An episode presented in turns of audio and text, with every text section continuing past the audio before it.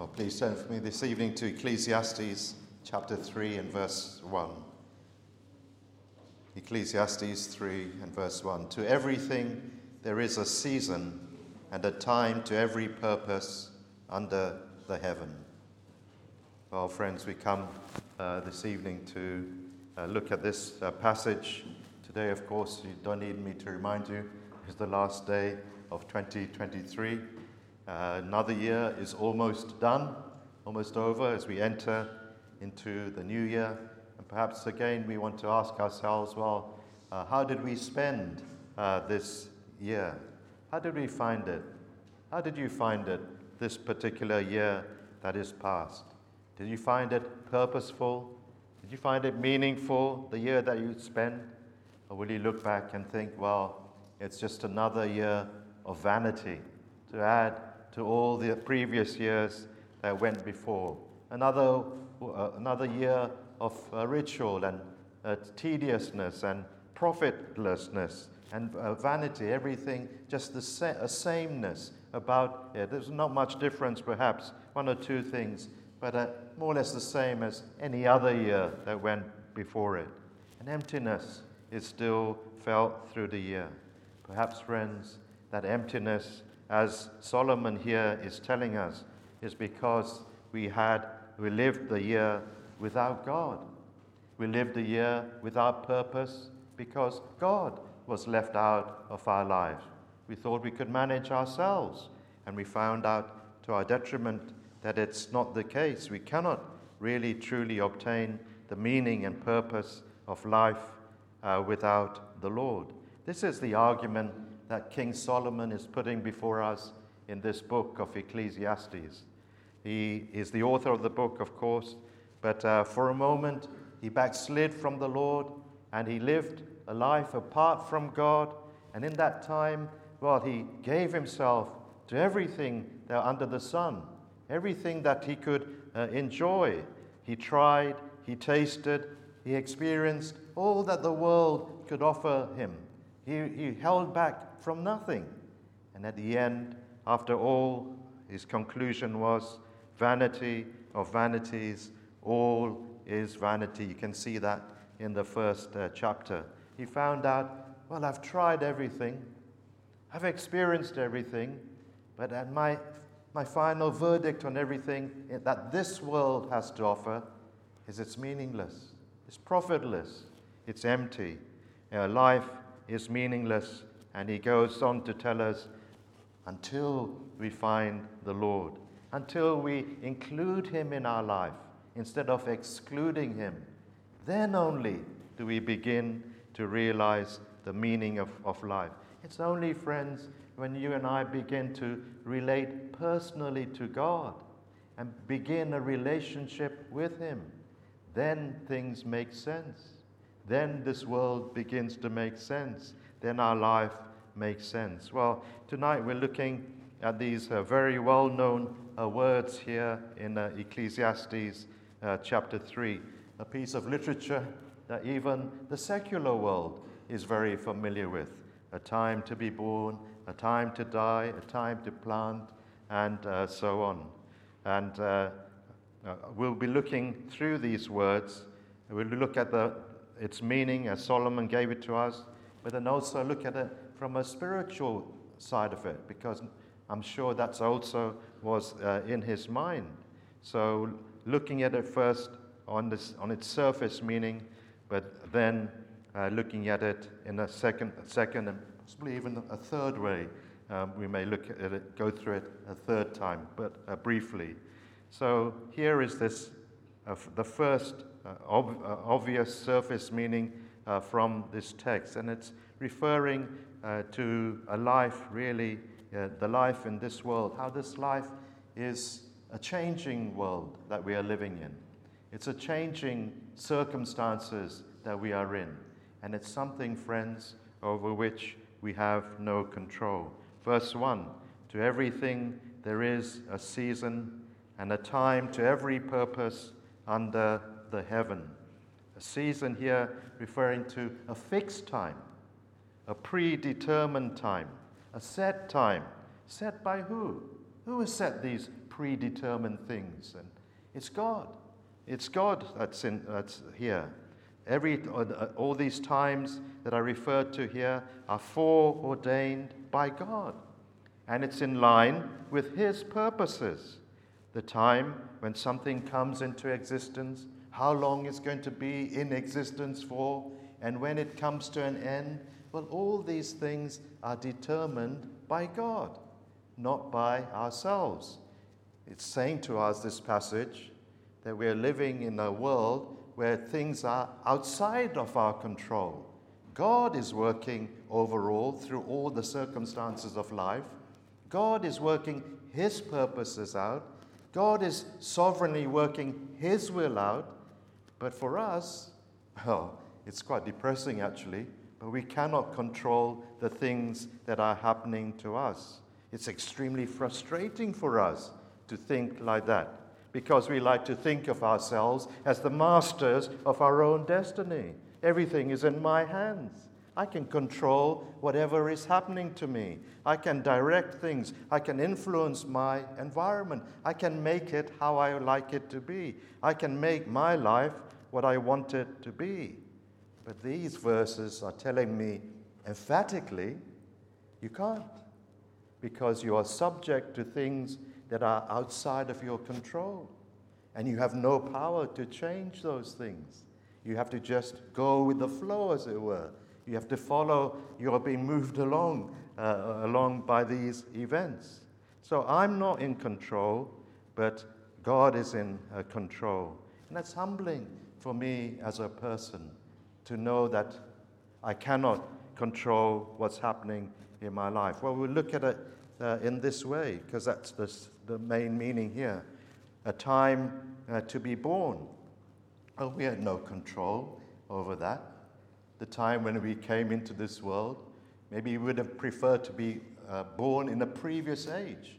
But no, you were born in the 19th century or the 20th century or the 21st century. You were born at that time. And you were born into that particular family where God placed you. You had no choice of the matter. You may have preferred to be, the ethnic group that you were born into that you had no control over that. The features that you were given, you may not like the features that your parents passed on to you, but you had no choice. You couldn't say no to them. They came your way. We were born with these things. We have no decision at that time. We couldn't contribute and say, this is what we want. A time to die is similar. The length of my life in this world is fixed already. I have no choice, really. I cannot say when I'm going to die. I have an appointment with death, but an appointment that is fixed by God. It's on God's calendar, the day of my death. I cannot change that. I cannot alter that. I cannot bring it forward. I cannot delay that time. How I die, whether I die in peace or whether I die in pain, whether I die young or whether I die old, all these things are not determined by me. They're determined by God. Oh, what about healthy eating and exercising? Oh, that may enable you to have a better life in this world, but it won't enable you to delay your death or put off your death by one day, by one moment even. It's all arranged by God. Verse 2, and I won't go through all of these because I'll just pick up on some of these things that Solomon says. There's a time to plant and a time to pluck up that which is planted. Well, every farmer knows this. You can't plant seed. You can't sow the seed at any time of the year. There are certain seasons when it must be sown. Every farmer, every gardener knows this. You have to follow the rules of nature. You're bound by those rules of nature. You may want to sow it at another time, but you can't do it unless you use some artificial way of doing it. Man has no choice. He has to fit in with the appointed season. We're limited by these things. And to pluck up that which is planted. Again, it could refer to the harvest time, or it could refer even to the times when there's inclement weather. There's a storm comes in and destroys the crops, or a flood, or some other thing, and you have no choice. You would expect it to a harvest, but instead you're having to pluck up that which has been destroyed by the weather. And or perhaps there's an abundance of weeds and you've got no other choice but again to pluck up those things. It's out of your control. Many people plan to go away on holiday, isn't it? Many people plan to travel away for the weekend to Europe. No one expected the Eurotunnel to flood and to come in and spoil their trips like that. They'd planned, they'd made the arrangement, but the weather changed all these things. It's in God's hands. It's out of our control. Verse 4 is a time to weep and a time to laugh, a time to mourn and a time to dance. Well, life is like that, isn't it? We wish every day was a happy day, but it's not. We wish family life was always happy, but it's not. There's a family life is up and down. Sometimes there are periods of great gladness, and sometimes there are periods of great sadness. It's a mixture of the two, and often we can't control it. It's joy when one member of the family is promoted at their workplace, but then there's sadness when another member is made redundant. There's joy when a young baby is born, a newborn comes into the family, and there's tears and sadness and weeping when one is taken away. One who's much loved passes away. So there's a mixture of weeping and laughter. That's life. Verse 6, there's a time to get and a time to lose. A time to get. Oh, when the economy is doing well. When the markets are doing well. That's a time to make great gains financially. And you can make use of the opportunity. You can save a lot of money from it as well during that time. But then the pandemic hits. And then what happens? Recession follows. And you begin to lose. And perhaps the interest rates go up. And suddenly your outgoings are more than your incoming. And you are losing out. But you're made poorer during that time. One minute you are doing well. And the next minute things change. Fluctuation. Everything fluctuates in this life. Nothing is guaranteed to just continue as it is. Verse 8, a time to love and a time to hate. We make good friends. We're very good friends with them, perhaps for a long time. But then they do something or they turn against us, and unexpectedly they prove unfaithful. And then that love that we had for them turns to a kind of hatred. We love them less than we did before because of the way that they are now disposed towards us, because they have changed towards us.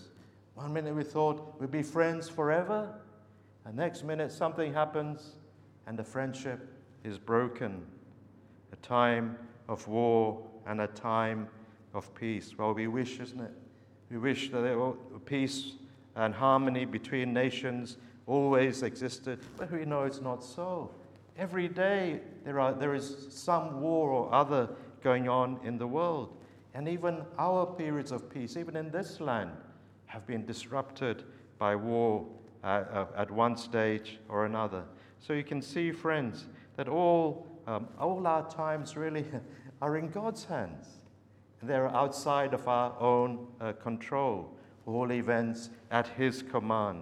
And so it's humbling for us to realize how limited we are. What can we do in the face of our circumstances? Well, let's look at it secondly. That's the primary meaning. But let's look at it in a spiritual way as well, because Solomon's writing is in a parabolic form as well. And we can take these in a spiritual sense. And we can learn from his words how we can use our time with profit in this world, and how we can find meaning in our life. In this earthly life, we are limited, but here We should use our time, a time to be born. We could say also is a time, spiritually speaking, to be born again, a time to be right with God. Use our time in this life to seek the Lord until we find him, to obtain a right relationship with him. Now is the time that I can have a spiritual life. Now is the time that I can be reconciled to God. Use this time to be born again and the time to die. To the end that we may be born again, we have to say goodbye to our old life. We have to die, as it were, to the old life. Consider that life that was without God a thing of the past. And we say, no more am I going to live in that kind of a way. I'm dead to that kind of a lifestyle. From now on, I want to live for God. I want to know God. A time to kill and a time to heal. A time to kill our sins. The Spirit of God helping us. Oh, friends, our sins, they hurt us. Our sins, they harm us. Our sins do us spiritual damage, friends. Our sins hurt our relationships with one another, and they hurt our relationships with God. They separate us from God. They're not our friends. They're like cancer cells, bad cancer cells, which must be killed and killed again and again repeatedly so that they don't hurt us spiritually. They must be treated in this kind of a way. Don't treat sin as our friends. It's a time to kill these things, but we can only do it as we turn to the Lord with the Lord's help. And through conversion, there is healing for us. Oh, we've been through a life without God, and what have we obtained as a result of that? Wounds, spiritual wounds. The wounds of anger and resentment and unforgiveness and bitterness and pride. All these are like open wounds. Sometimes you can see in people's faces and you can see in people's character. You can see these kind of wounds. Well, how can we be free from them? How can we be, as it were, healed of them? Oh, it's by coming to Christ. It's by being converted. The Lord will make us a new person, a different person. These are the things, friends, a time to heal. You come to the Lord, he will change you. He will deal with those wounds that are in our lives, and he will heal them for us. And then look, a time to build and a time to break down. Well, we could think of these as the strongholds in our minds, those things that we build up in our minds and which keep us from God and which we have held on to, and they act as a barrier between God and ourselves. And he said, we will not believe because I will have these atheistic beliefs in me. I'll hold on to what evolution says, and I will cling on to these particular things and build my life around that. Well, we need to break those down. Break those down, because that kind of way of thinking will keep us from the Lord. We need to build up in a better way by adopting what the Bible teaches us, taking the gospel, taking the teaching of Christ, taking the word of God and building our life upon these things that truly lead us to God. You see, friends? You see how we can use our life in a better way. Friends, this is also a time for us to grieve. Verse 4, a time to weep and a time to laugh, a time to mourn and a time to dance. Oh, this doesn't sound very nice, does it? Why are you calling us to mourn and grieve? We didn't come to a funeral tonight, did we? Oh, friends, we have much cause to grieve. We have much cause if we only just realized how we have been towards the Lord. If we only realize how we have treated one who has been so kind to us. We know that if a fellow human being is kind to us and we respond with unthankfulness or respond in a nasty way to them, we feel bad in our hearts. That's only a small thing, really. But when God has been continually good and kind to us, and we treat him with disdain, with disinterestedness, with unbelief, we don't believe what he tells us, with rebellion, with unthankfulness, this is what we respond to him like. Well, how can we be joyful, as it were? How can we glory in ourselves? He has been nothing but good to us, and we repay him in such a way. We need to, it's a time for sadness in our souls, to mourn and to weep at our treatment of the Lord. But if we do, friends, if we do come in that way and humble ourselves and are sorry, well, he will turn our mourning into laughter and into rejoicing. He will replace it with these things. Oh, friends, if we repent, he will forgive us all our sins. He will make us smile and laugh again. Oh, is there any greater joy in this world than to know that all your sins are forgiven? If you know that, friends, won't that make you leap and dance for joy and be so glad and thankful to God? Oh, that is true joy, so much better than the temporal joys of this world. There's nothing better. It's a time, I move down to the second part of verse 5, a time to embrace and a time to refrain from embracing. It's a time, friends, to embrace the Lord Jesus Christ by faith. This is what life is for, to make him your own Savior and to make him your friend, to embrace him by faith, to know his personal love for you, oh friends. But to know this, to know Christ in this personal way, you also have to refrain from embracing idols, things which keep you from God, that which you've made perhaps an idol of all your life up to this point. Maybe it's the idol of self. For some it's the idol of amusements or the idol of money. But perhaps the greatest idol is self, and we have to let go. We have to refrain from embracing that idol, and we have to embrace the Savior. This is the time to do it. Verse 6, a time to get and a time to lose, a time to keep and a time to cast away. Oh, what an opportunity is before you, friends. What's at hand before you in this life? But you've got to be quick to take it, because it's only available for this lifespan, for time alone. Turn to Christ and you gain. Turn to Jesus Christ, believe in him, and you gain spiritual riches. You gain a secure place in heaven. And you lose things as well. What do I lose if I come to Christ? Oh, you lose a guilty conscience. You lose a condemning conscience. You lose those things. You lose a place in hell. You are saved. You are delivered from a place in hell. You lose those things. Isn't it worth losing all these things and gaining all the others? Oh, friends, this is what Christ will do for us.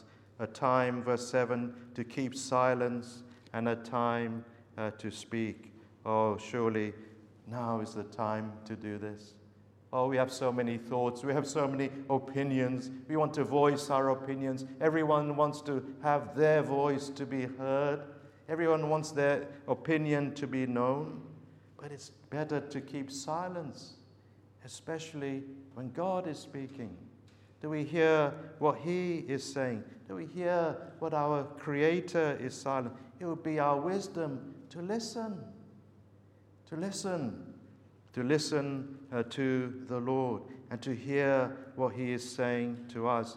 And then, after we've listened, then it's a time to speak, a time to tell him you're sorry, a time you tell him that you're repentant, a time to tell him that you trust in Jesus Christ, a time to tell him from your heart that you will hold back no longer, you'll yield your life over to him.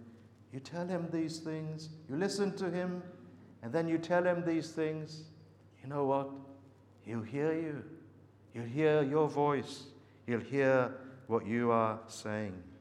And then there's a time to love God, and a time to hate those things that act as a barrier between you and Him. The world and its sinful pleasures. Oh, friends, hate those things because they keep you from knowing the Lord. This is how we are to live our life, to seek Him and to find Him. This is, in doing these things, we shall find the purpose of our life. But I want to close with a very briefly and just take you away really from time and to a place where time is no more. Of course, is heaven. To take you to heaven and use some of these words because they're also a message to us about what life will be like in heaven itself. To those of us who are born again in this life, to those who are converted, they will enter into heaven where they shall be forever and forever. They shall never die. The Lord Jesus said, whoever believes in Him will never die. And it is so. There's no time for them to die. They shall be planted in God's house and never plucked up and cast out of God's house. There is nothing in the heavenly world to hurt them, nothing to harm them. There's no wounds to gain them, to affect them in that place. They will enjoy perpetual health. They'll be safe in that place, surrounded by the walls of salvation. Oh, friends, this is what heaven is like. They shall never shed a tear again. There's no sighing there. There's no sorrowing there, as it says here. This world, we have this mixture of sorrow and sadness and happiness. But there, it's only happiness. There, it's only joy. There's an absence of sad things. All those things, those sad things we experience in this life, they're no more. It doesn't happen to the citizens of heaven. And so there is no sighing, there is no crying. They're happy every moment. They shall enjoy everlasting joys. They shall embrace everlasting joys. All that get their friends, all that is promised to them, God will give to them in that world, and it's theirs to keep. It's a time to get, and it's a time to keep. They keep it forever. No thief can enter there, the Lord said, and steal from them that inheritance which Christ has prepared for them. It's all safe for them for eternity. That place, it's a place of all love. There's no hatred. There's no wars there. It's only peace. There's no severance from friends and brethren who are there whom we love. There's no goodbyes. They're there. Oh, friends, this is what heaven is like. There we shall be embraced by Christ Himself. There, the believer, the one who trusts in Christ, will be forever with the Lord. Oh, friends, you embrace Him in this life. This is your portion in the next life. This is your lot for you. Don't waste your life. Don't go seeking after worldly enjoyments and pleasures. Don't exclude God from your life. You'll only end up with the same conclusion as Solomon. It's all been vanity. And then when you want to turn to Him, perhaps at the end of your years, you won't have the desire to turn to Him. You won't have the will to turn to Him. Now's the time, while the Lord is dealing with you, while the Lord is drawing you to Himself, turn to Him and believe in Him with all your heart. Trust Him and you'll find the joy of knowing Him. Life will become somewhat joyful. Life will be happier. Life will be more purposeful when we know the Savior. Come to Him, friends. Let's pray together.